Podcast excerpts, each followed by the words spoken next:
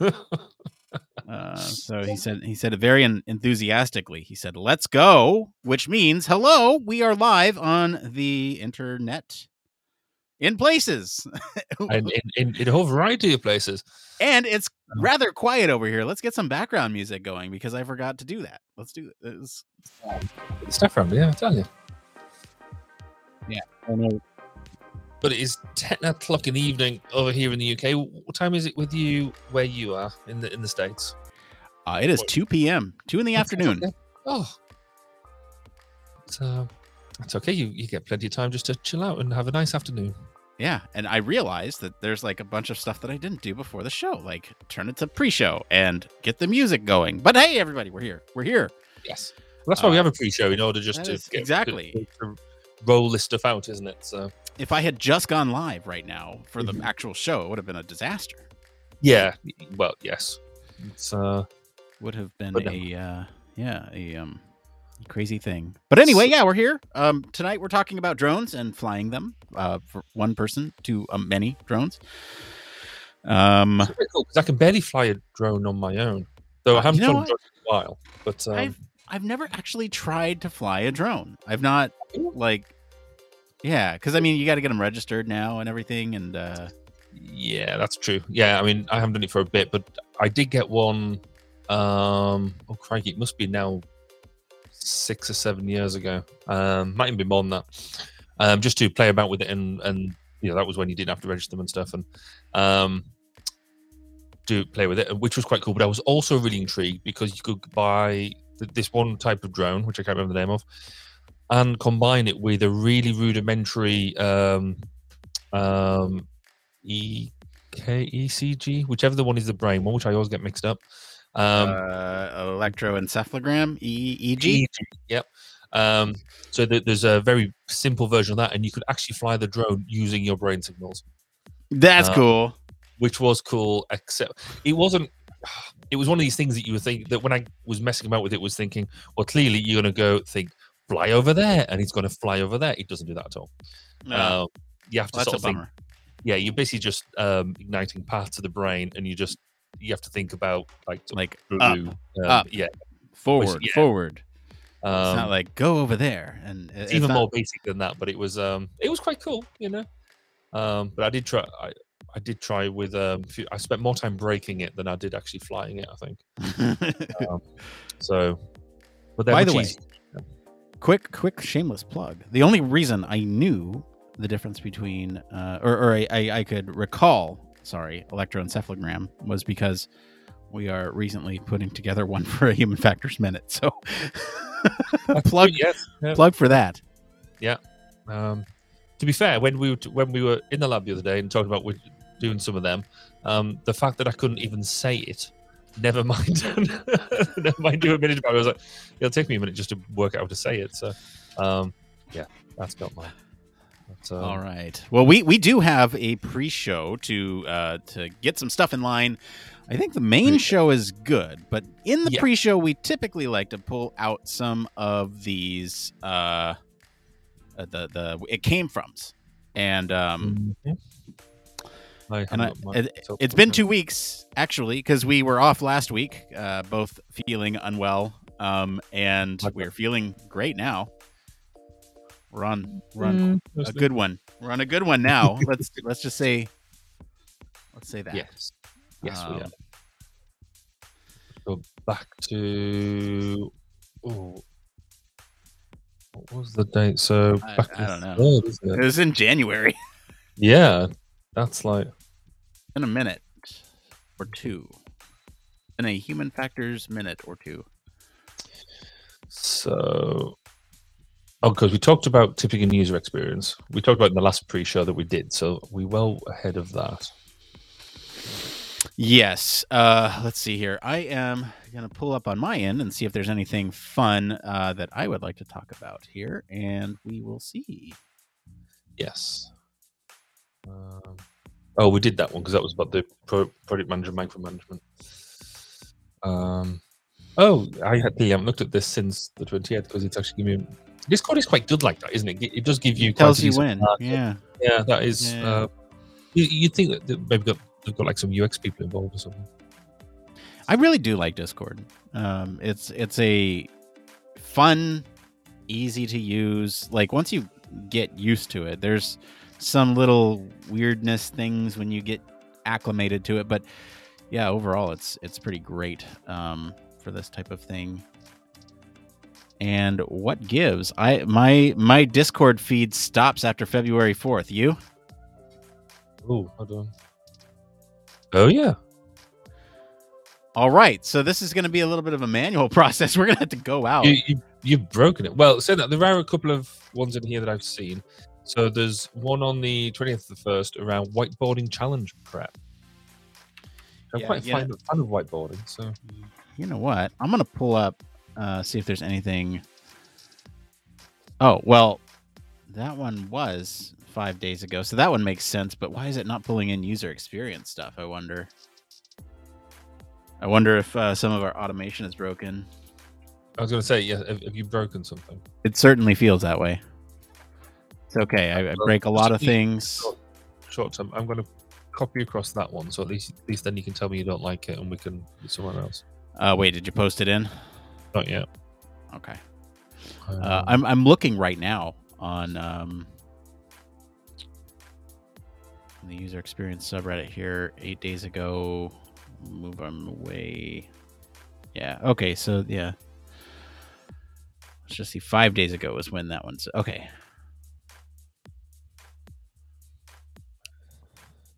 Why doesn't okay?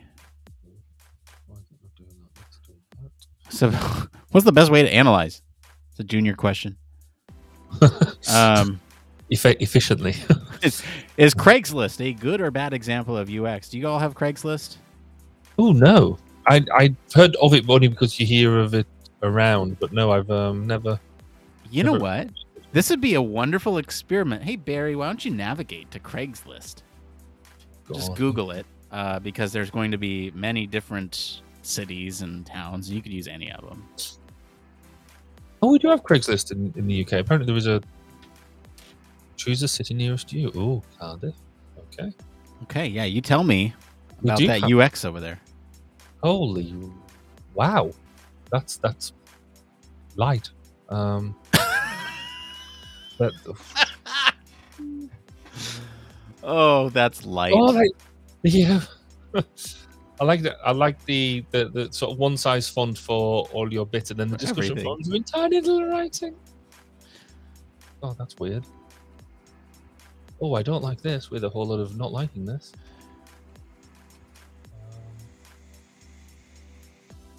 Um, some, what am I actually interested in? Let's see. Oh, Here, here's one that. that I feel like is incredibly important, but I don't feel qualified to answer it. I feel like we should still bring it up. Um, it stopped me in the past. Uh, so, well, this one might stop you. You ready? All right. Anyone the only woman in their product team at a tech company? Uh, yeah. I mean, we, we.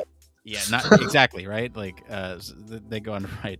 I'm I'm in a team of seven engineers, three designers, and I'm the only woman. Had uh, two other product design jobs before. It was usually a mix since they were both at design studios. Now that I'm working for a tech company, I guess it's the norm. A little intimidated because I'm also the youngest, um, but I try not to show it or fully remote. Anyone ever been the only woman in their product team, and how was it for you? So yes, we can't answer that question.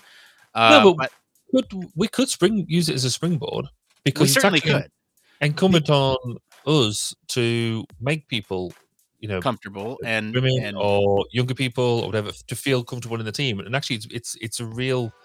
It's a, for me, it's a real leadership thing. Yeah, but, um, it's up to the leaders and, and and the established members of the team to actually make everybody feel comfortable, regardless. Um,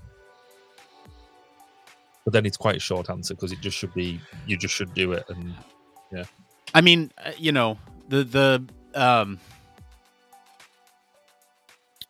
the the distribution I would say is almost the opposite in my experience. I um. You know, I guess my team is half and half right now. In the past, I've worked on an all-male team. I've also worked on, uh, you know, a team where I was the only male too. So it's like, you know, there's there's different structures out there, and I think yeah, a big part of it, from at least from the from your two white dudes talking about it, uh, from our perspective, it, you know, just one, we have to advocate for other people to, like you said, make people feel comfortable. Like, we can't be fucking creepy. Like, that's just, you know, that's the bare minimum. Yeah. And if you see somebody being creepy, you say something about it and say, hey, look, you really made so-and-so uncomfortable. Um, yeah, be- exactly. Um, and, and make them co- uncomfortable in turn for doing, uh, you know, behaviors that are not socially acceptable. Um, that's about all I can say from it. And, and you know what? I think we've, I think we've touched on we've it, it. in the pre-show, so we'll we'll, we'll leave it there. Um, I, I'm going to look through a couple more of these. Well, interestingly, because I don't really, I rarely look at Reddit itself. The only, the only place I really read Reddit is through a Discord feed. Um, so I've just pulled it up to have a look and see that. And so I've just gone straight to reddit dot com, and the first thing right at the top is people who don't sleep naked. Why? So I guess it's a comfort thing. So that there is a there is that question there, but it's just like, what? Why see the the, the the the. I think the problem is that you are not on a specific subreddit, which are no, like communities. Right. And so that is probably an Ask Reddit, uh, very general.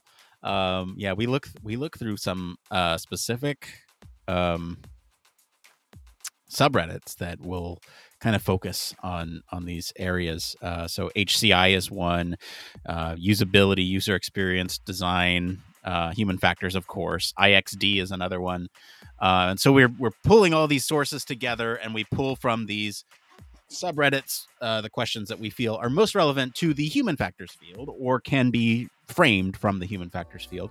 It's a little bit of uh, inside baseball for anyone who's um, who's been following us for a while, wants to know how we actually pick these sources mm-hmm. and and uh, pull them. Um, there's usually, you know, what I never do. There's a career questions monthly feed, right? That that usually just people just ask a bunch of questions in. I never look through that, and I'm sure there's like a gold gold mine of stuff in there. Um, Apparently, Reddit has suspended my account due due to suspicious activity. Oh, that's not great. Well, considering I don't really use Reddit anyway, so I I obviously I did make a login, so I've just logged in for the first time in a long time. Um. But um, but I can continue using it by resetting my password, which is great. So, gosh,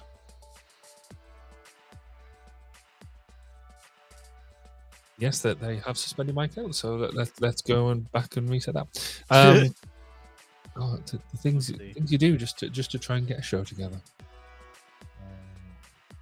No kidding. Uh, put in the right account as well. It must be a while because it's actually to an, an older email address. Um, Ooh, here's okay. How do you feel about this one? Hey, all, I'm a career changer into U X, and despite a lot of effort, I've definitely reached the long-term unemployment zone. Uh,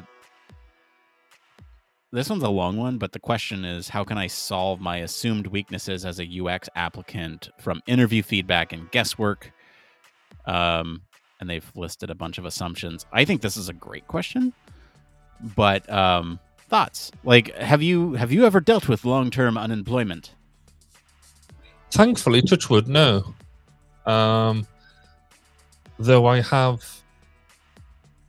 I guess, flexed what I've done a bit because I've gone from software through to sorry, I've gone from military to software to H F through to well, see now. Um, H F and research and business management and all that sort of stuff. So thankfully, no, I've, I've always um, avoided. I've always like been able, been able to make people believe that they need me, um, yeah. or, or worse. I mean, you and I are both privileged too. Uh, mm. We're we're white, we're male, um, and beyond that, we are fairly awesome. I was going to say we're fairly prominent presences. We're fairly present in the field. Uh, yes. We, yeah. we host the two biggest podcasts on human factors. that, that's true. Yes. It's, uh, so so they said on whatever magazine. No, we, I went back and looked at that because I was saying to somebody else that both me and you were listed on, on this thing of, of best uh, human factors. You go back to the actual thing and the actual magazine thing just doesn't exist anymore. I was like, oh, well, uh, magazine doesn't exist? I think it's what, yeah, wait as well. It's not there, and I was like, okay, maybe that says a lot about that we yeah, we probably in that said that um, that we did. Um, but no, that, that that could be a an interesting one to um to play with. Yeah, I'm I'm still not sold on it, but um, think it's interesting enough. Wait, to it, maybe it, we can put it in there, and then if we um, yeah, there's I mean there's a lot to go off of, and this is.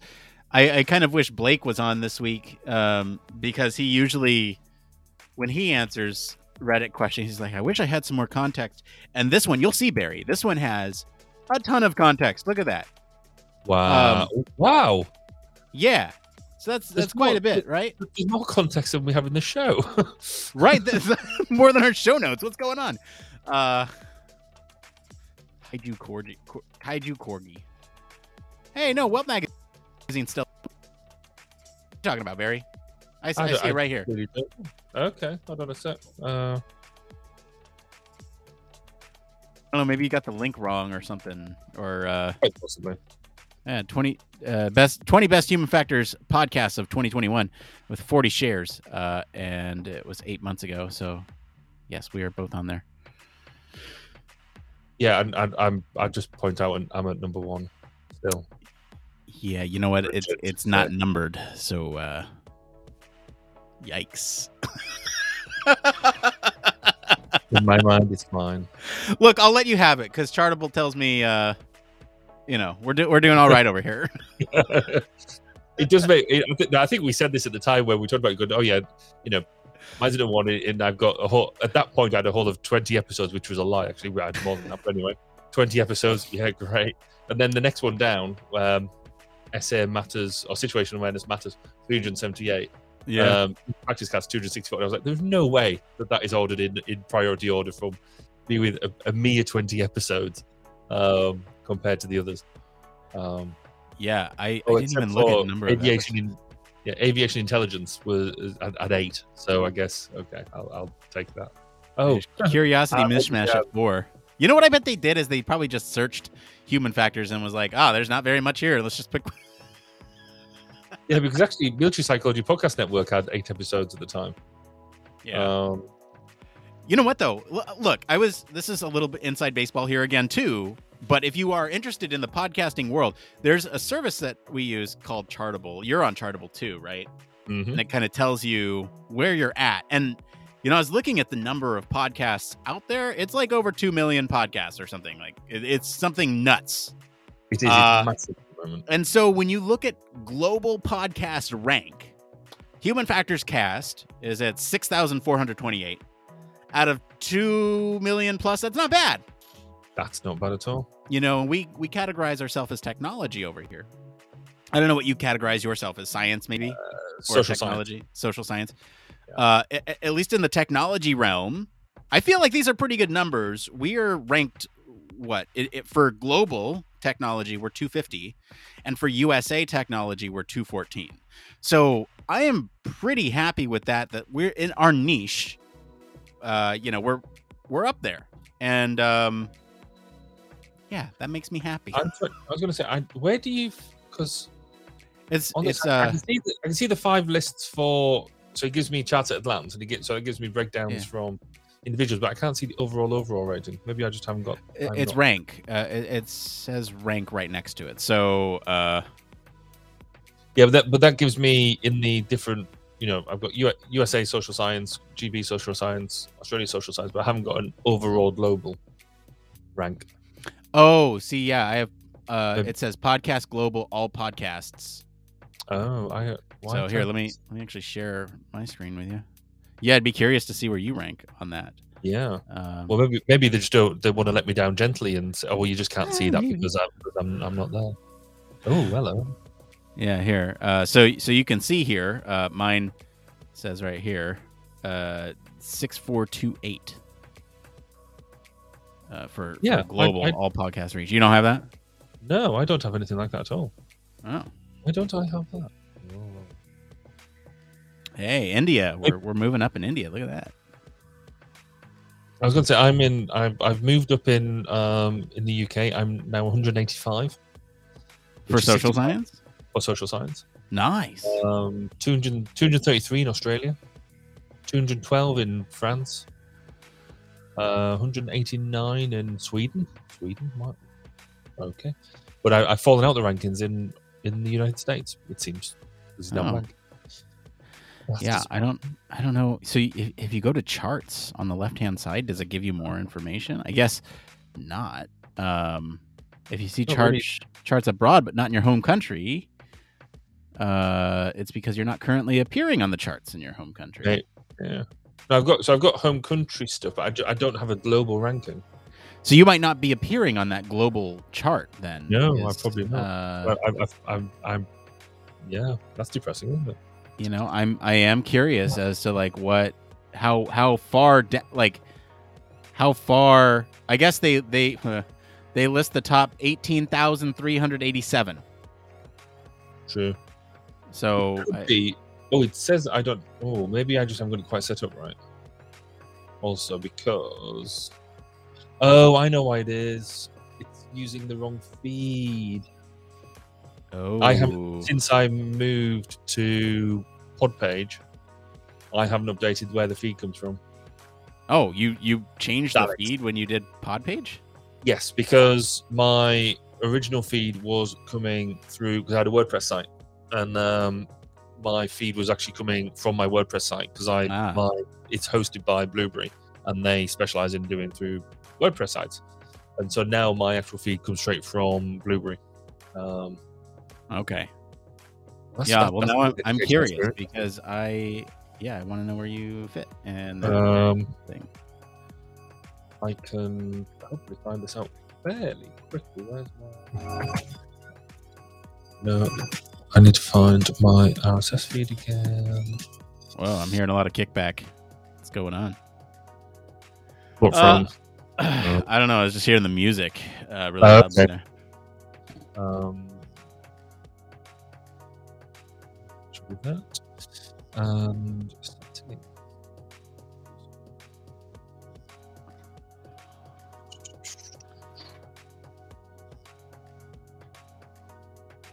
what should we do?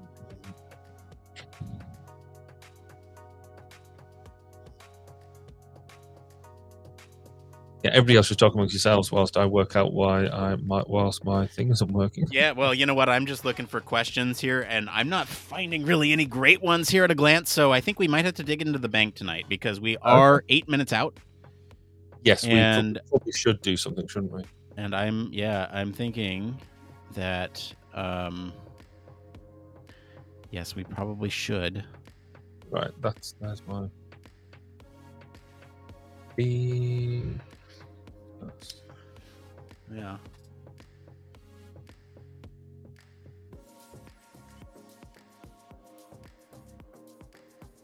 Yeah. All right. Uh, so so here's what we're gonna do. You you put in the whiteboarding one. I'm gonna look at this whiteboarding challenge prep help. I've only done one whiteboarding challenge. Kind of awkward. Okay. Um.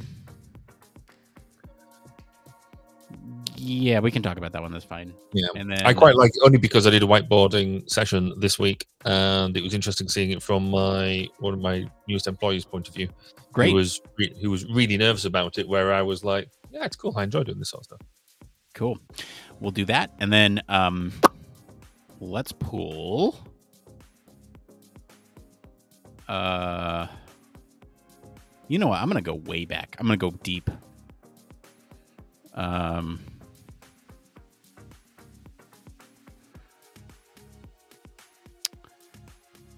Oh, okay. I like this one. What do you think about this one? I have the opportunity to do two projects in the final semester of my senior year. What types of projects would be the most impressive to an employer, or what types of projects are underrated and fun?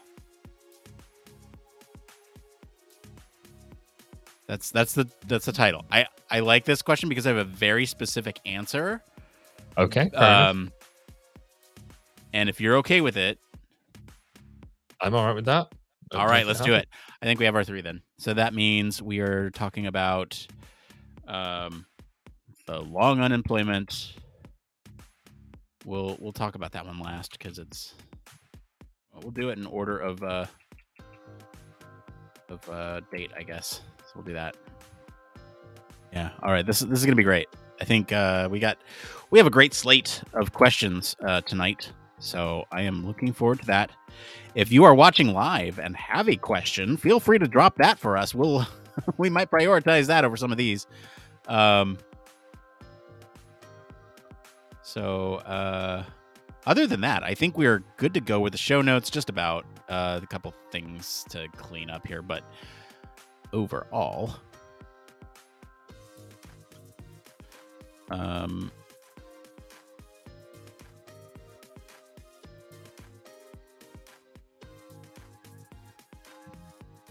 yeah, I'm gonna have to just unclick that because that's gonna irritate me. Yeah. Now that Chartable I know is he's working off a different thing, and um, um, I want to um, not play with it until until, until I can fix it. So it irritates me.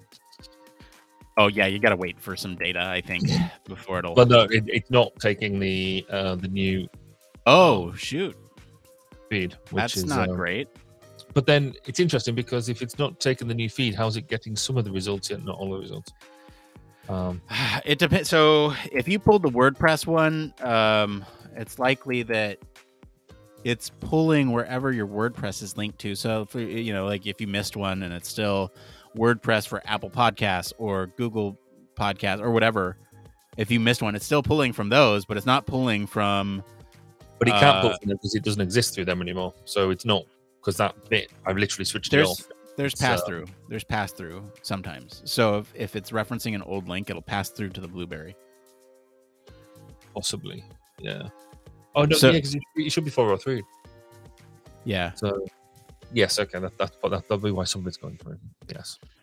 Yeah. Right, anyway, so so you, you got some data, and I, I would imagine that's um, not the full picture, but it's it's got some good data in there, I'd imagine.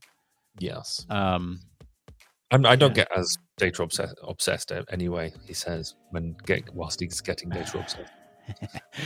Uh, the, uh, you saw me at last last Friday's uh, lab meeting. I was going over all the data. You're, uh, you're definitely more about the data than I am, I think. It's uh, but uh, but you but you've got better data to work with, so yeah, you know we, we do like our uh, we we like to track how we're doing. Indeed. You know, I I think it's certainly a good habit to get into because um you know if we didn't track we wouldn't know. Yeah, we, just, we we wouldn't know if like, oh yeah, yeah, no, we got, you know. That's what where I do like Blueberry to a certain extent is because every time you log in, it gives you a really nice stats page, um, and and I'm very close to or relatively close to my first ten thousand, my first ten thousandth download. Oh wow! So, so that's exciting. That's that's going to happen in the next month or so, I think. So, or quicker if people do it. A call to action to go sub uh, and, and listen. Barry's podcast. Mister Podcast, a Human Factors Cast. If you like the content you enjoy here, uh, Barry's got, uh, like we said, a sister podcast over there where he does kind of the interview uh, side of things. It's because it's quite nice because the interview I did this week man, then hooked up with the interview that you did um, or the, the, the episode that you did on, on yeah. Family. Which was quite neat. When they posted on Twitter, I, I had to jump in and I was like, oh yeah, Barry told me about this one. I gotta I gotta at least let them know that I'm really looking forward to it. Yeah. Um, and then that led um, to Jill then downloading yours and, and all that sort of stuff. And so that and and, and Human Factors um, something was made. Not quite. Human Factors, that's, that's Human Factors babies were made, but that that's not quite, that's not how it works, is it? Really? Wrong analogy. Wrong analogy. Yeah. oh, I think we should possibly just go. Well, is this the right point to go live? That that's.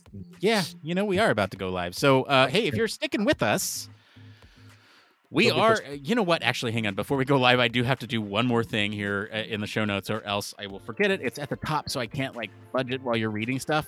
Uh. Hang on. Right, okay. One second. Otherwise, we could just go live now. Give me a second. Paste without formatting. We're going to be talking about um, uh, types of projects school that would be the projects that would be impressive to an employer. That's good. Uh,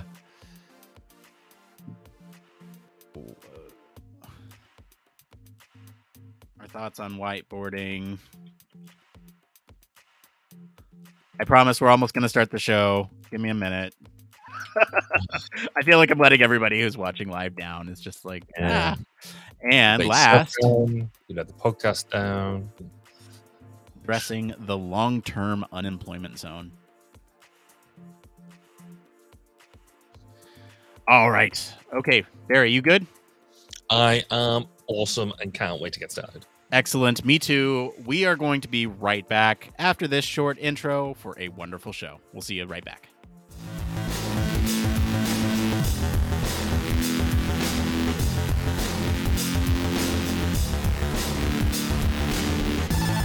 Welcome to Human Factors Cast, your weekly podcast for human factors, psychology, and design.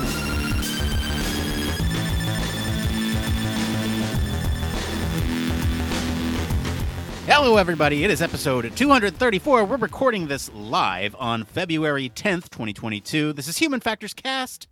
I'm your host, Nick Roome. I am joined today by the wonderful Mister Barry Kirby. Wonderful. I've been promoted. Great to be here. How are you doing?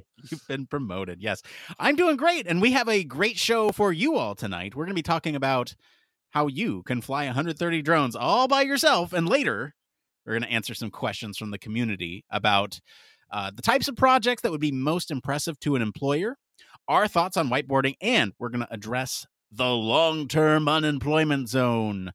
Should have put some echo effect on that. But first, hey, programming notes. I just want to welcome uh, two new members uh, to our lab. Um, really excited to have Reese and Karime in our lab.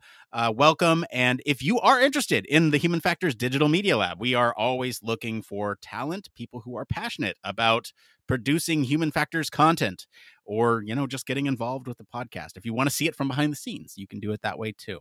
Anyway, we know why you're here. You're here for the news. So why don't we go ahead and get into it?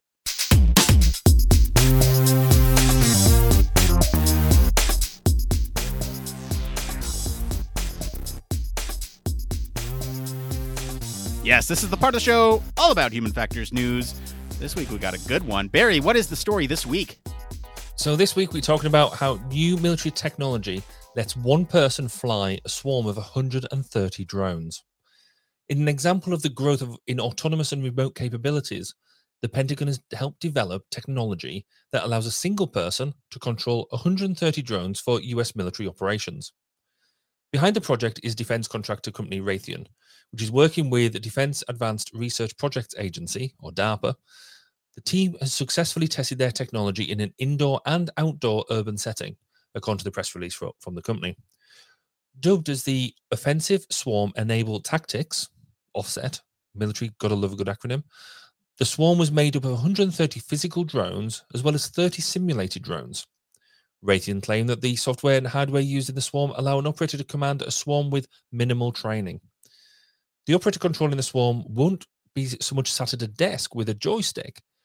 Instead, they'll be using virtual reality interface that allows them to look through each drone individually. This creates an interactive virtual view of the environment, the release said. Nick, do you want to have one hundred thirty drones at your beck and call? How do you feel about the article? Look, I think there's a lot of really cool technology going on here. Uh, what what the blurb that we wrote doesn't actually mention is that they are actually allowing for voice commands as well, which is, you know, a really interesting uh, way to command drones, especially when combined with V R. Um, you know, if it if it weren't for its application, which is warfare, uh, it would be a super neat thing to play with. Um, you know, I, I think we have some complicated thoughts on warfare and and. all that. But uh, it, in terms of other applications, you know, a lot of things come out of the military to start with and then um, come into industry as well. And then I, I am just waiting for the day when we can see an interactive light show uh, in the sky using drones that one person is controlling with V R and voice. That's that's kind of what I'm thinking. Barry, what are your initial reactions to this article? Oh, I love this so much. Um, it's clearly a massive springboard for an, an, a huge number of, of applications. And there's exploitation in everything from undersea exploration through to, well, my favorite, as I go on about quite a lot, that, you know, the colonization of Mars. You know, the, the ability to remote control not only just one vehicle, but multiple vehicles to do different things is is clearly where we need to be and where we need to go. So clearly the big breakthrough here is being able to control, you know, and engage with that group and putting forward, I guess, an intent of doing things, um, and allowing the individual elements of that swarm or that group or that cluster to interpret the intent. That's really, really clever. But also, we need that is where we need to start thinking about, and where people have concerns about, the application of autonomy. And this is going to be this is in the military domain, and it does throw up a whole lot of other issues, which are, I think we'll, we'll get into a bit later. But fundamentally, how cool is that? It's pretty neat. I mean, like, I, I think to me, the the A I on board that would try to interpret what you as an operator are trying to do is one of the bigger challenges. And speaking of challenges, I think what we should do maybe is to break down, at least, you know, from, from a human factors perspective, what some of these challenges of remote aviation are, or sort of remote control drone piloting today, those types of things. Uh, we have a source here from Uh, the Human Factors Guidelines for Unmanned Aircraft Systems. This is by Alan Hobbs, Beth Lyle. Uh, hopefully I said those right. Anyway, but we, there's there's a lot of really good information in here, and we've kind of chunked them by category. So maybe we go through one by one uh, and talk about these.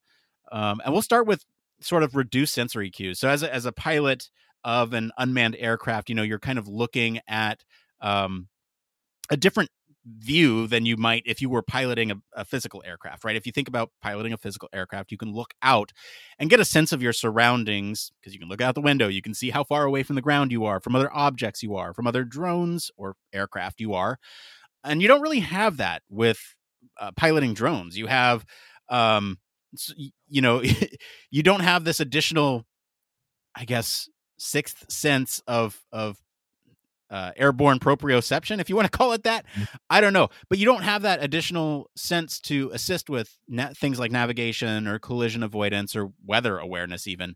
Um, and and sort of the absence of these other sensations make it really difficult to monitor the state of what's going on in the environment. So, uh, you know, the, the solution is really onboard cameras.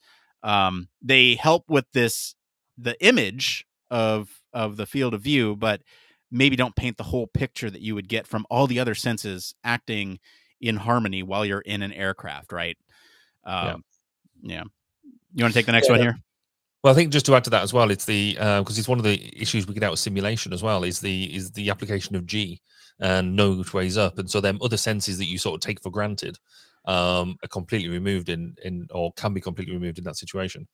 Um, The other bit is is just the whole tethering of the um, the unmanned aircraft with with the um, with the controller. So that control link, you know, how the how the instructions are transmitted between the two. So the unmanned air system pilot, um, this isn't just unmanned air systems; it's it's any sort of remote uh, remote capability. They must monitor and anticipate the quality of the control link, and be prepared for link interruptions, because the link latencies may make direct manual control difficult, and may disrupt voice communications when they're relayed vi- via the video link. It's quite a common problem now, actually, even in manned aircraft, that we almost take the uh, the, the computer-generated uh, instructions for granted. The you know we, without the, without the ability to sort of have a sense check and understanding that maybe the in, the data you're getting isn't perfect and isn't quite right. So you've always got to be um, aware that just because the computer says what it is, the computers isn't necessarily always right, and be aware aware of that situation. Do you want to talk to talk to us about the uh, physical characteristics of the control station?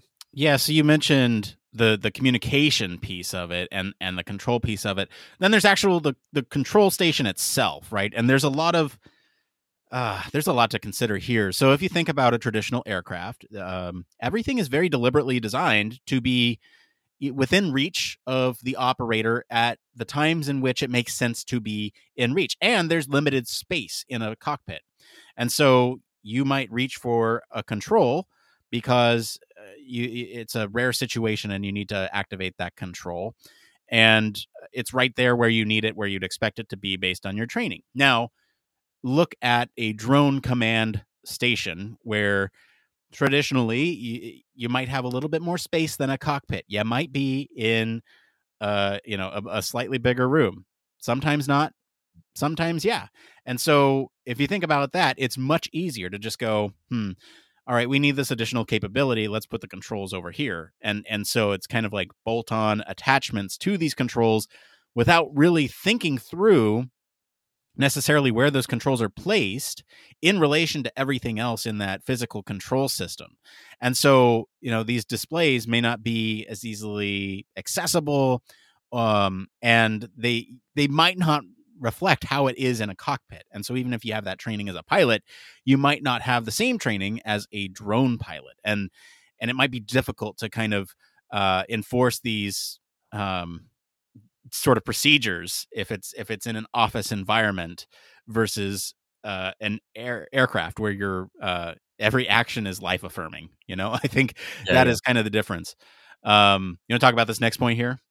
Yeah. So one of the big things that with unmanned air systems is generally the way where they take off, the pe- the person who manages the takeoff is not the same person who controls the mission, and so that you have to have that transfer of control.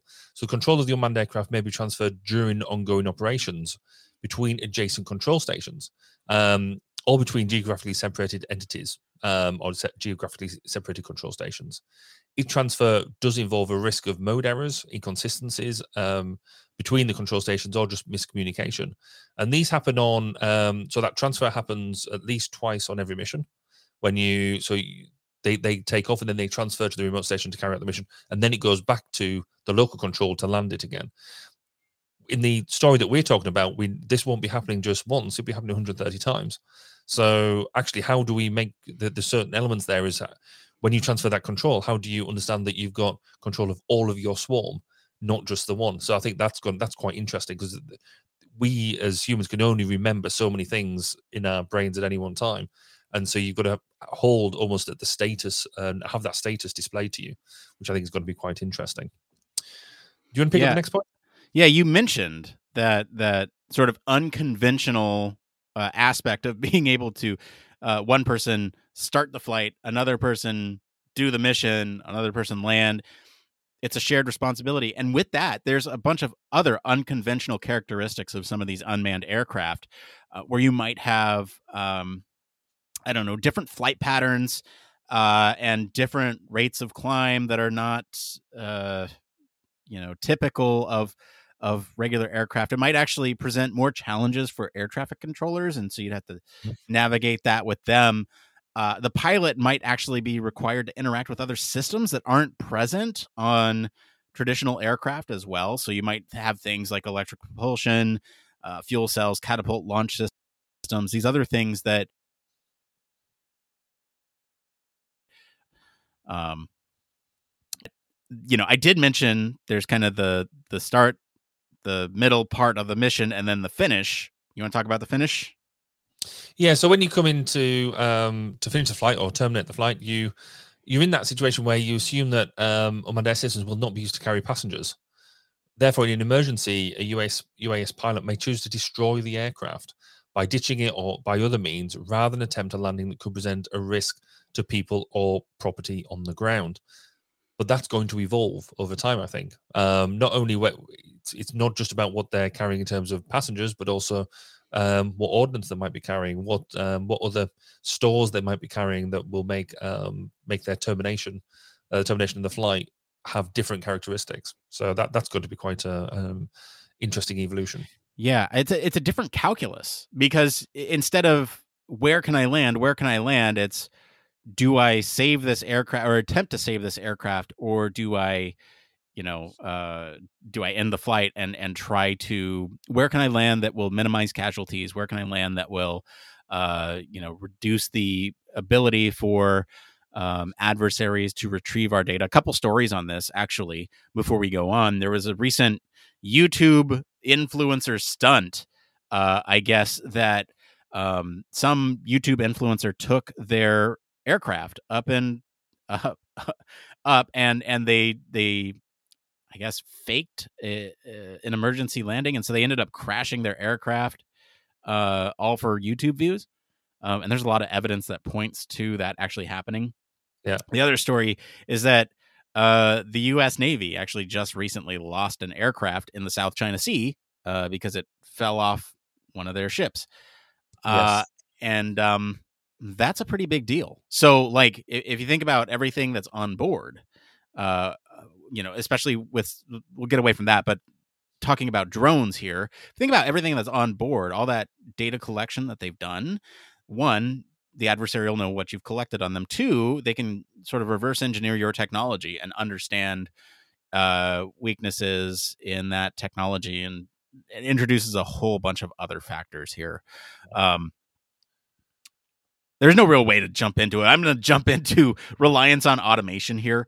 Um, so with some of these traditional transport aircraft, there's the ability to turn on or uh, minimize, turn off or minimize the um, the autopilot system, right? And transition to sort of manual control the aircraft uh, when you need to, even if um, this is accomplished by fly-by-wire systems. So the nature of these unmanned systems with the pilot remote from the unmanned aircraft, it'll actually require additional reliance on other automated systems to let you know when basic flight control um, is necessary, when you need to jump in and, and uh, sort of manually take over. So I guess it's, it's an added layer between that autopilot on and off. That is another piece of automation that can tell whether or not auto uh, autopilot should be on or off. And, and that, I guess, is the point, is that there's these redundant layers of automation that are built uh, on top of each other that will hopefully help the operator fly these things. But then there's just so many things that you have to consider that are different from traditional aircraft. Yeah, and I think it, th- there is a change in behavior here as well, because the you know traditionally we automatically assume that you need to revert back to human control because that is the safest way of doing things. But actually, certainly with, with a lot of military systems now, it's almost the the computer has to take over to be the safest mode of operation rather than uh, rather than human, because the computer can think faster and uh, make decisions quicker. Um, and there's loads of interesting examples, and I'm trying to think if I can actually talk about one, so I'm probably not going to. Um, but the the idea that the um, that the with the U A S that you're that you want to be, almost take away from the human control, so the so the U A S itself can get it, get itself out of trouble, and then hand control back when it's said, yes, I'm actually back in a stable stable position. You can carry on now, um, which is just a complete change in culture to what we used to. Um. I'll pick up the last one as well in terms of how we use the interfaces themselves and what they're based on. So current control stations are become, increasingly resemble office workstations, keyboard, mouse, or trackball, or, or you know that sort of interface device. An interface is operating on consumer co- uh, computer software. Some control stations are housed entirely on a laptop computer. A control station that controls and displays sourced from diverse uh, commercial off-the-shelf providers is likely to suffer from a lack of consistency and other integration issues. So how we take on the um, the, the workstation of, of the future isn't going to look like a um, you know a replica um, flight interface of, of what we used to and what we think uh, a drone informa- drone control system would look like. It's going to look like a uh, command and control system, a little, little little command and control. You're going to tell it where to go and what to do, not necessarily how to do it. Oh, yeah. Or in this case, it could look like V R. And I'm curious as to what, I guess, you know, what the actual interface is for this technology that we're talking about in this story, mm-hmm. because it is V R. So are they using like a video game controller? Um, since, you know, a lot of a lot of younger uh, sailors, soldiers, uh, pilots are of a demographic who plays video games. And so that's a very natural uh, way to interact with these weapons of war. It's like a video I mean, game. It, it's baked into the design now. So the whole, yeah. the whole evolution of, um, so here in the U K, we have, um, we have a tank called the Challenger two. The, the gun controller and the commander controller are based on the PlayStation control handles. And that was a proper design feature. So you knew that pe- the, the, um, younger de- uh, demographic coming in would automatically feel at home, uh, feel at home using that set of hand grips. Mm-hmm.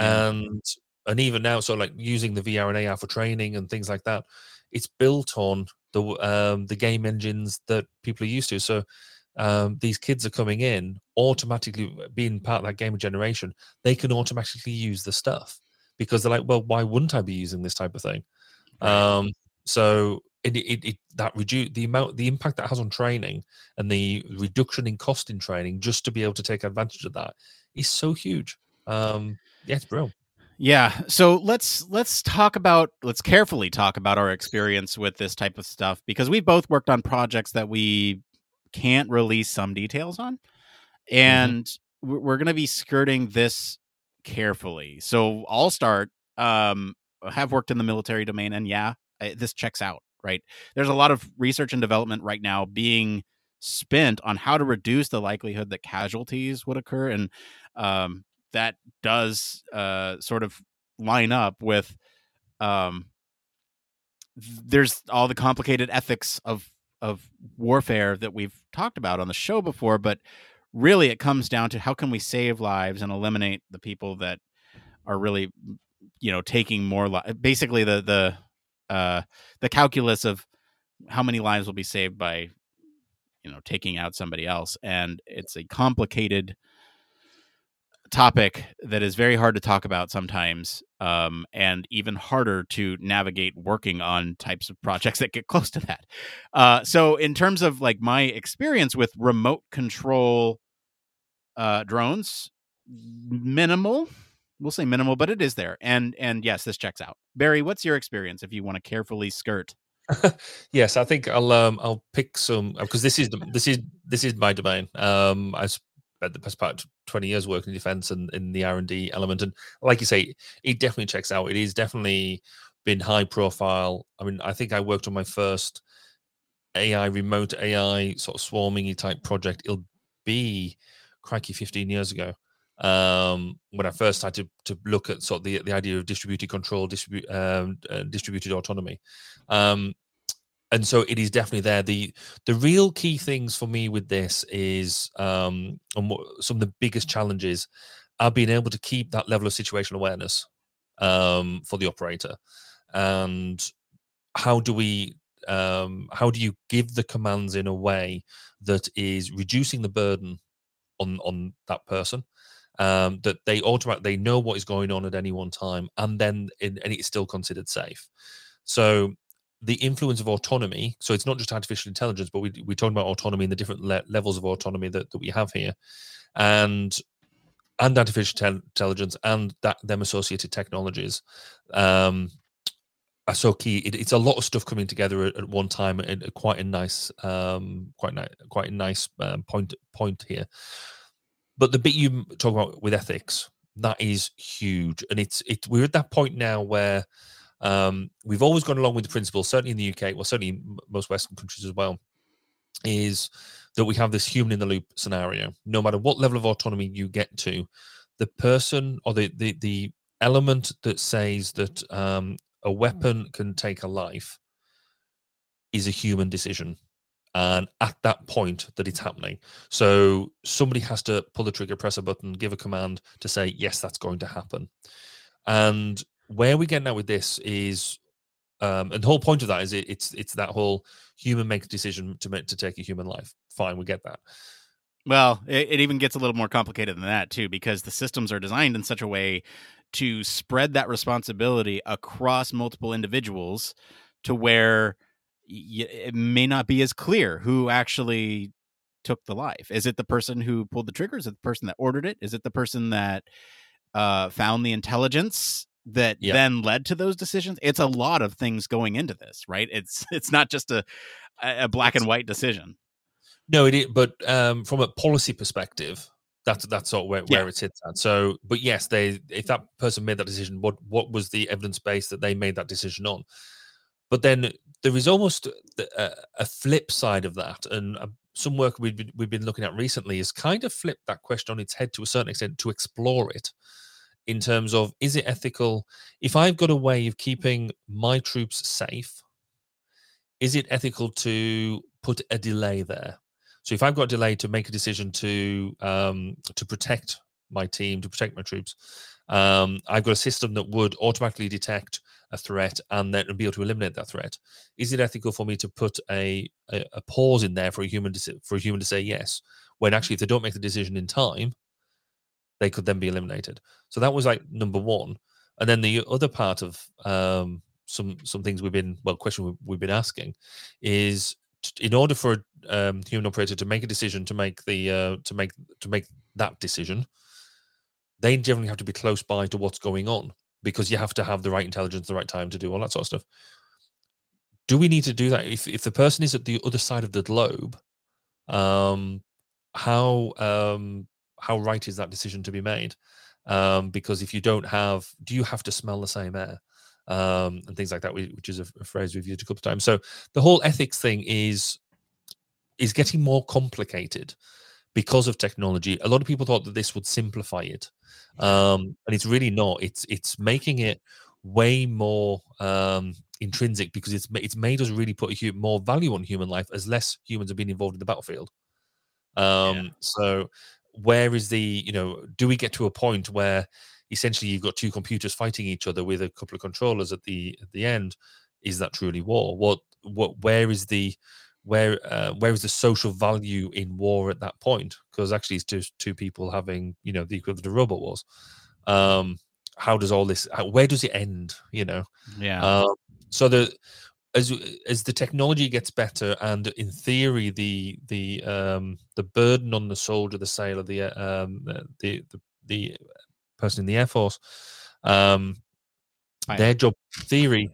Well, it's not just pilots in the Air Force. Yes, loads. no, I know, I know. Uh, Officer, I know. Air, air crew is, is kind of what I usually fall down to, but actually that's not true either. So, um, but the you know what I mean. The, this whole the as their job theoretically gets easier because of automation, actually everyone else's job, society's job, gets harder, because we need to think about these questions in, in more detail. So, whilst it's it, it is sort of that's verging off the human factors realm itself in terms of what we do in terms of interfaces and things like that, actually we are getting to that, that point where human factors should be helping answer the bigger questions.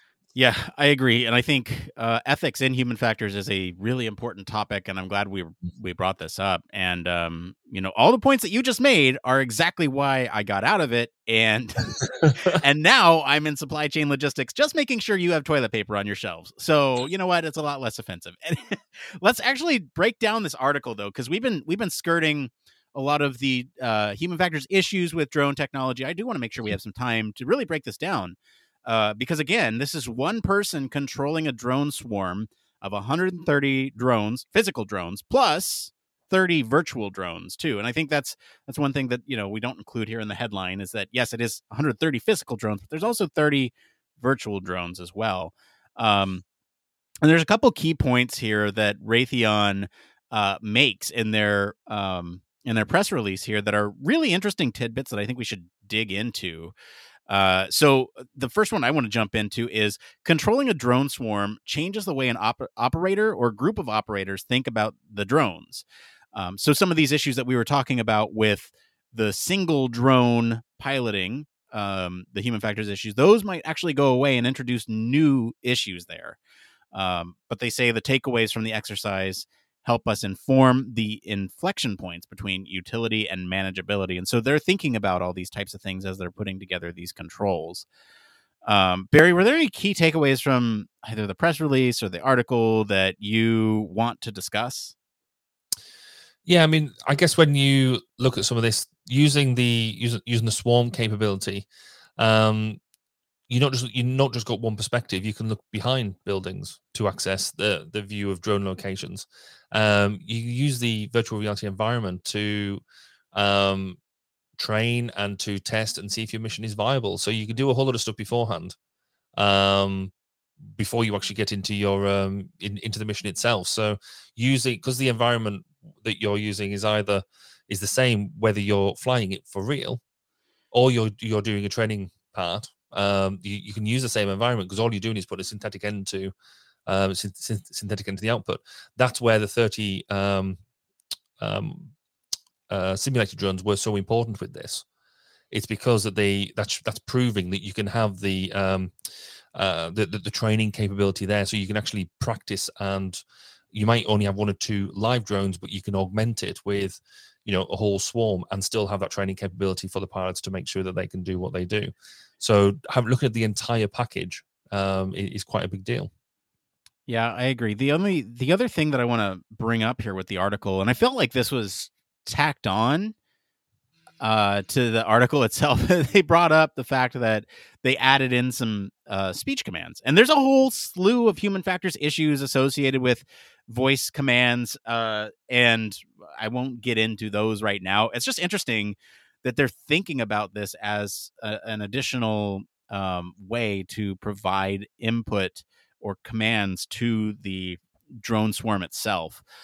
Um, you know, th- that's interesting to me. Another piece that I thought was just, um, well, as somebody who studies and is interested in V R, I like, I don't know. I, it's, it's super interesting when you think about the various viewpoints that you'll have from this. I mean, you, you mentioned being able to look at the back of a building, um, in a V R environment. And I almost wonder, you know, what kind of V R environment are they building? Is it just from the perspective of the drones? I would think not. I think these drones are probably actively building a three D representation of the environment that the drone operator then can navigate through, similar to like how Google Earth works in, in V R, where you can just kind of pinch and zoom and really get up close and like bend around and look at a, you know, building from all angles as if you were, you know, a massive entity. Um, based on all the data that's being collected by this swarm. And if you need to get a live feed of something, like looking at a specific window, if a drone's just kind of hanging out,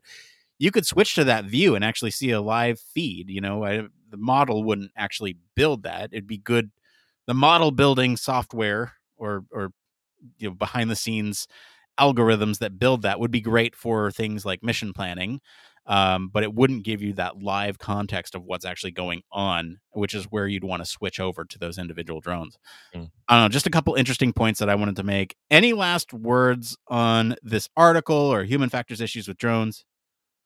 Yeah, I think it, the f- final thing for me is actually the they talk a lot about swarming of drones, um, and actually that's that's quite a specific phrasing they use, because um, you can either you have swarms, you can have flocks of drones. They all talk. About They, they all lend themselves to working in different ways. I think this is um, it is going to be interesting. I think the it's, it's going to be as much about how to keep the the operators um, in the loop of situational awareness in order to make the right decisions at the right time in a, in a compelling way. Um, but I think it's also it's the it's it's the start of something bigger. I think we are going to be talking about. Um, I, I think one hundred thirty drones is going to be nothing in the grand scheme of things, and as the the ability to control more drones becomes more prevalent, then the smaller drones are going to get, um, because you can just throw more technology at it because you can have the reliance in the control. Um, it's interesting, but it, but one of the comments we made right at the beginning, I think, is a, is the big one. Is yes, this is we're talking about this in the military domain, but the application of this is is much broader. Um, we can see some real benefit across this through a whole lot of domains um, co- co- uh, in the future. Yeah, surveying ecological locations, or you know, any, anything that you can think of that would require a lot of surveillance of uh, an area, or even being able to control these massive entities uh, in the sky, I think could also be um, another application. I'm thinking like Super Bowl, because that thing's coming up, right? A sports, I don't know. You follow sports now. You think about a big drone display in the sky that, you know, one person is controlling that has advertisements for Budweiser. That's true. Yeah. Uh, um, so Super, Super Bowl's on this Sunday. Just yeah. Some- I'm hoping to see a Kenobi trailer. that's that's the only reason why I will be watching. All right, let's get out of here. Uh, that, that, that, out of the article anyway. We still got more show. So thank you to our patrons this week for selecting our topic. And uh, thank you to our friends over at Futurism and Raytheon for our news story this week. If you want to follow along, we do post the links to the original articles on our weekly roundups on our blog. You can also join us on our Discord for more discussion on these stories. We're going to take a quick break. And we'll be back to see what's going on in the Human Factors community right after this. Human Factors Cast brings you the best in Human Factors news, interviews, conference coverage, and overall fun conversations into each and every episode we produce. But we can't do it without you. The Human Factors Cast network is one hundred percent listener supported. All the funds that go into running the show come from our listeners. Our patrons are our priority, and we want to ensure we're giving back to you for supporting us. Pledges start at just one dollar per month and include rewards like access to our weekly Q and A's with the hosts, personalized professional reviews, and Human Factors Minute, a Patreon-only weekly podcast where the hosts break down unique, obscure, and interesting human factors topics in just one minute. Patreon rewards are always evolving, so stop by patreon.com slash humanfactorscast to see what support level may be right for you. Thank you, and remember, it depends.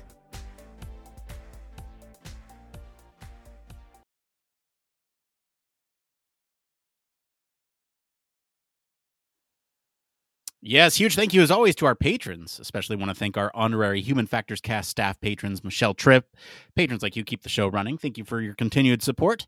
Uh, a couple notes that I want to make before we get on with the show here. Uh, one, did you know that we do a pre and a post show? Uh, pre-show is a lot of times us answering community questions that don't quite make it on the show. And the post show is often a lot of times us addressing additional things from the main story that we didn't actually get to. If you want to watch those, those are available on all of our video platforms. Our patrons actually do get a full audio version of the pre and post show. So that's another thing that you can do with Patreon. Uh, wanted to mention that, but we also, I, I also want to mention this one uh, because this is something that I don't think we, we talk about enough. Uh, we have a Discord. Um, And uh, it, it's a great way to get involved with talking with other human factors professionals from all over the world. We have people from Australia, uh, people from, I don't know, where else are people from, Barry? like I, I don't know. I'm like over here in the U K, just enjoy myself on my Discord, you know? Exactly. We we actually have um, access to a lot of resources that we have got our hands on over the last couple of years. Um, you know, in the last couple of weeks, we've had discussions about cloud gaming, N F Ts, even more context around some of the questions that we actually talk about on the show. Uh, you can even chat with others in voice channels, although I haven't really seen that. You know, maybe maybe I'll make it a point to like jump in every now and then. Um, and it's also where we do our lab chat and our lab work for the Digital Media Lab. There's another plug for it. Uh, that's hidden to the public, but at least you know it's an effective tool for getting stuff done and that a lot of people in the lab are on there. You can always ask us questions. Uh, anyway, with that, let's go ahead and get into this next part of the show that we like to call... It came from... It came from... Yes, it came from... This week it's all Reddit. This is the part of the show where we search all over the internet to bring you topics that the community's talking about. No matter where you're watching, if you find any of these answers helpful or useful, please give us a like to just help other people find this content. It's... actually helps more than you might think. All right, so let's get into, uh, we have three tonight, um, and it looks like maybe we put them in the wrong spot, but that's okay. We'll, let me tackle it here. Uh, the first one here is uh, by Sayakine. I probably said that incorrectly on the user experience subreddit. They say, I have an opportunity to do two projects in the final semester of my senior year. What types of projects would be the most impressive to an employer, or... what types of projects are underrated and fun? I'm going to write, like the title said, I have the opportunity to do an independent study with my excellent U X professor. Uh, in the past, we've redesigned websites, used content management systems, created events with touch points. He's also done research, case study writings. Um, please let me know what type of projects have you have uh, taught you the most about yourself and what I should consider looking into doubling down on current niches or become a little bit more diverse in what I know. Thank you so much, Barry. What types of projects? Um, let, let's, let's kind of flip the script. Uh, what, what kind of projects as a potential prospective employer are you looking at in, in new applicants? Oh, can we can we invoke the "it depends" button? I guess to a certain extent. There you go. Went in, but it, it, it first time tonight. Um, it really does. I mean, for me, yeah. Oh, check that out. That's cool. I need a P N G. I need a P N G because it's. I like that. Um, yeah, completely lost to you if you're listening to this on audio, but um, but Nick just put up a big "it depends" thing on the uh, on uh, on the screen. Um, so for me as an employer, I'm looking for something that showcases your ability and. Really what interests you, because if, if we're doing something that interests you, then it means you're motivated to do it, therefore it means you're putting you, your effort, you put a bit of you into into what you're developing. Specifically, I think what is a real thing at the moment um, and what would really tick a load of boxes for me is data is everywhere, but information and knowledge are seriously lacking. So everything's that, you know, with IoT and, and them sort of projects, if you can show a um, a map with loads of data points on it, or you've got a, you know, you've got some charts or things like that, that you're doing some really good U I. Um, and also, whereas I tend to fall asleep to a certain extent.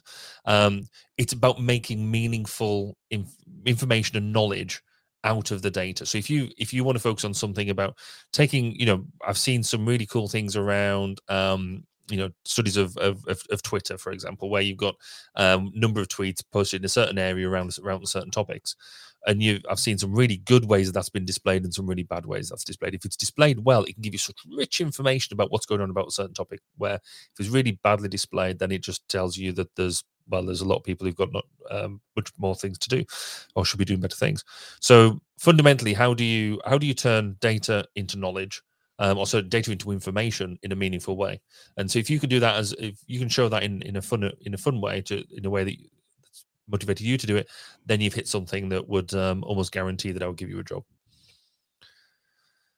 So there yeah. you go. Go back on do do that, and then then you can come work for me.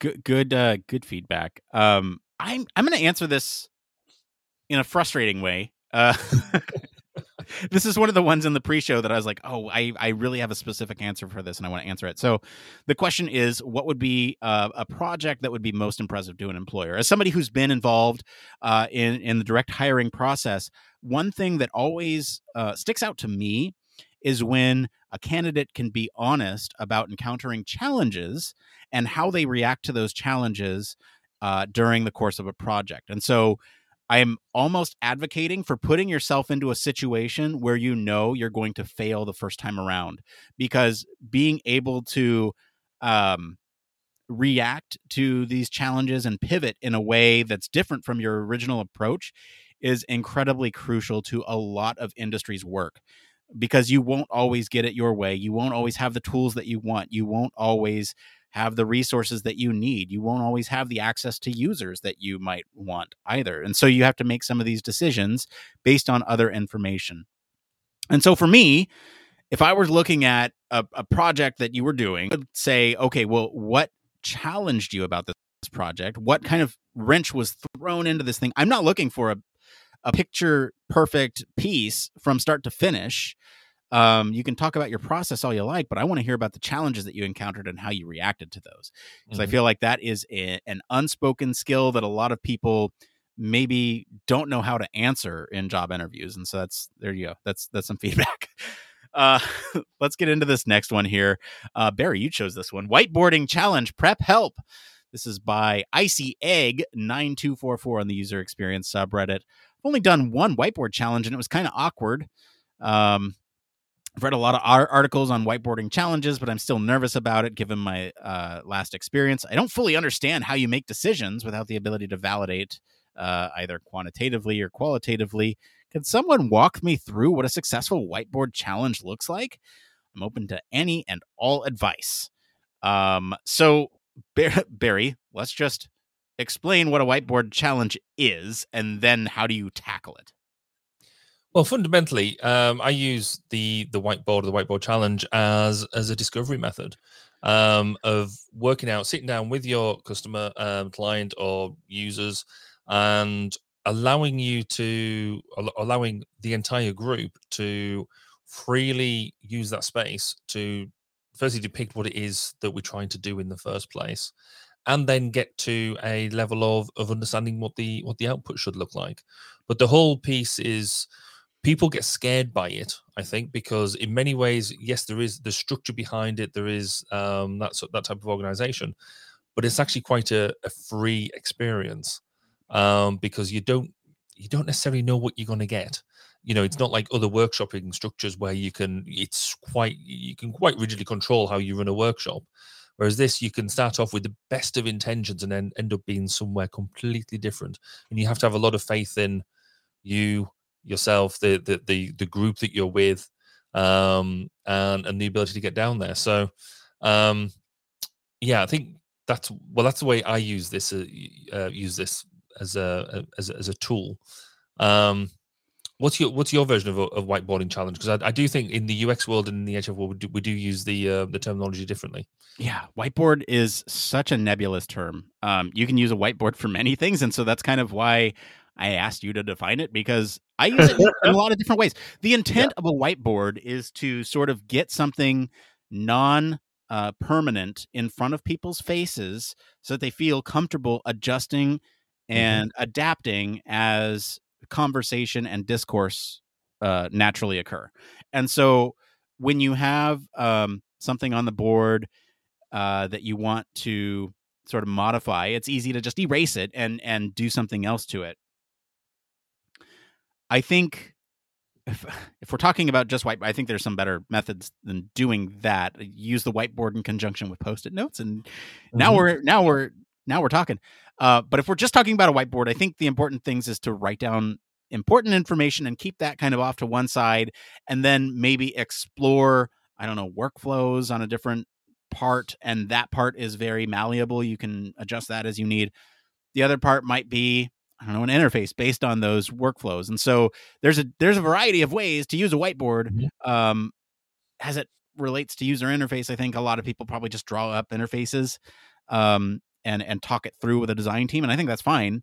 Uh, but having the context of the other stuff is important too. And so again, the, the point is to have something that's not permanent, not a pen and paper, um, not a permanent record of it, but rather a, a, an exercise to get everybody engaged and involved. It's an interesting bit about that is we actually ran one of these yesterday. Um, and one of my newer team members, um, it was his first whiteboard session, his first discovery session with me, and um and he was, in fact he, t- he told me afterwards, but I, I sort of knew before we were going in, he was really nervous because we it was literally three of us in the room. We had the um the the user, um me and him, so I was basically facilitating and and, and working through the session, and I was like, you come in, you can listen, you can, if you feel like you want to shout up, shout up. You know, it's not a closed session at all. You it's not um if you're in the room, then you're part of the team, part you're part of the experience. Um and for the first, so we, we were actually running the session for about two and a half hours in the end. I expected about an hour, an hour, an hour and a half, and it, it just worked. It was it was a really good event. And um but it wasn't until afterwards he was like he started putting comments about halfway through. Um And you could tell he was starting to be that bit more confident. And it's about doing that. It's about being able to have the facilitated space. We've spoken about this before, about whoever's leading it, facilitating the space that anybody can say what, what it is that they want to say. There's no stupid questions, um, except I, if I'm asking them, because I tend, that that tends to be a thing that I do a lot um, as, as a method. Um, and, you know, just allowing people to do stuff. And it's, it's I find it, I find them a joy to lead. Because if you get them right, you know you've got them right. If you get them wrong, then it's a bit disappointing. But um, you know, but you know you can finish them early. So I think they're. Um, I, I really like them. They're. Um, and if you've only got one whiteboard, that's a disappointment. You need two or three. Hey, remind me in the post show to talk about fluid ounces when you said no stupid questions. And yeah, that's uh, that's gonna be it actually, because this is Nick from the future here. Our show actually crashed while we were doing a live recording. Although we didn't notice this until about twenty-five minutes later. So there's ten minutes of show that you missed and about uh, fifteen minutes of post-show until, you know, everything got wrapped up. So anyway, we did answer a question uh, about sort of what to do to address your weaknesses. We'll go ahead and a- address that on next week's show. We also talked about our One More Things. Uh, Barry was really into the Winter Olympics, and I talked about my mods for the Oculus Quest two. And uh, I'm just kind of recapping everything for you since you missed it. And it really sucks. Uh, th- there was some good stuff in there. Um, with that Oculus Quest two stuff, I was really jazzed about the physical hardware. And we did actually uh, release a poll on our Instagram to see if you all wanted to see us do reviews. If that is something you want to see, let us know. I am going to wrap it up right now. Uh, but we will be back next week. Hopefully all the technical issues ironed out. That's it for today, everyone. If you liked this episode and enjoy some of the discussion about remote operation of drones, we do invite you to go listen to episode two oh three, Flying a Helicopter on Mars. Comment wherever you're listening with what you think of the story this week. For a more in-depth discussion, you can always join us on our Discord community. Like I mentioned, there's plenty of fun stuff to do over there. You can visit our official website, sign up to date for uh, for our newsletter, stay up to date with all the latest Human Factors news. If you like what you hear, then we want to support the show, there's a couple things you can do. One, wherever you're at, you can stop right now. You can leave us a five-star review, despite the technical issues in this episode. Two, you can tell your friends about us. That actually really helps the show grow. Word of mouth really helps uh, other people find the show because they trust your opinion. Three, if you want to support us financially so we can get a better, uh, I don't know, system to record stuff with, and this won't happen again in the future. Although we've been doing this for about thirty episodes and it hasn't. Anyway, really, really upset about it. But you can always support us financially on Patreon. There's a bunch of other benefits to that, too. As always, links to all our socials and our website are in the description of this episode. Barry Kirby would have said thank you for listening, but he is long asleep. Uh, and our, you all can find him on Twitter at Baz underscore K. He's also the host of twelve oh two, the Human Factors podcast, a sister podcast to this one. And you can find that at twelve oh two podcast dot com. As for me, I've been your host, Nick Roome. You can find me across social media at Nick underscore Roome, uh, complaining about technology. And thank you again for tuning into Human Factors Cast. Have a wonderful evening. Take care of yourself. Until next time, it depends.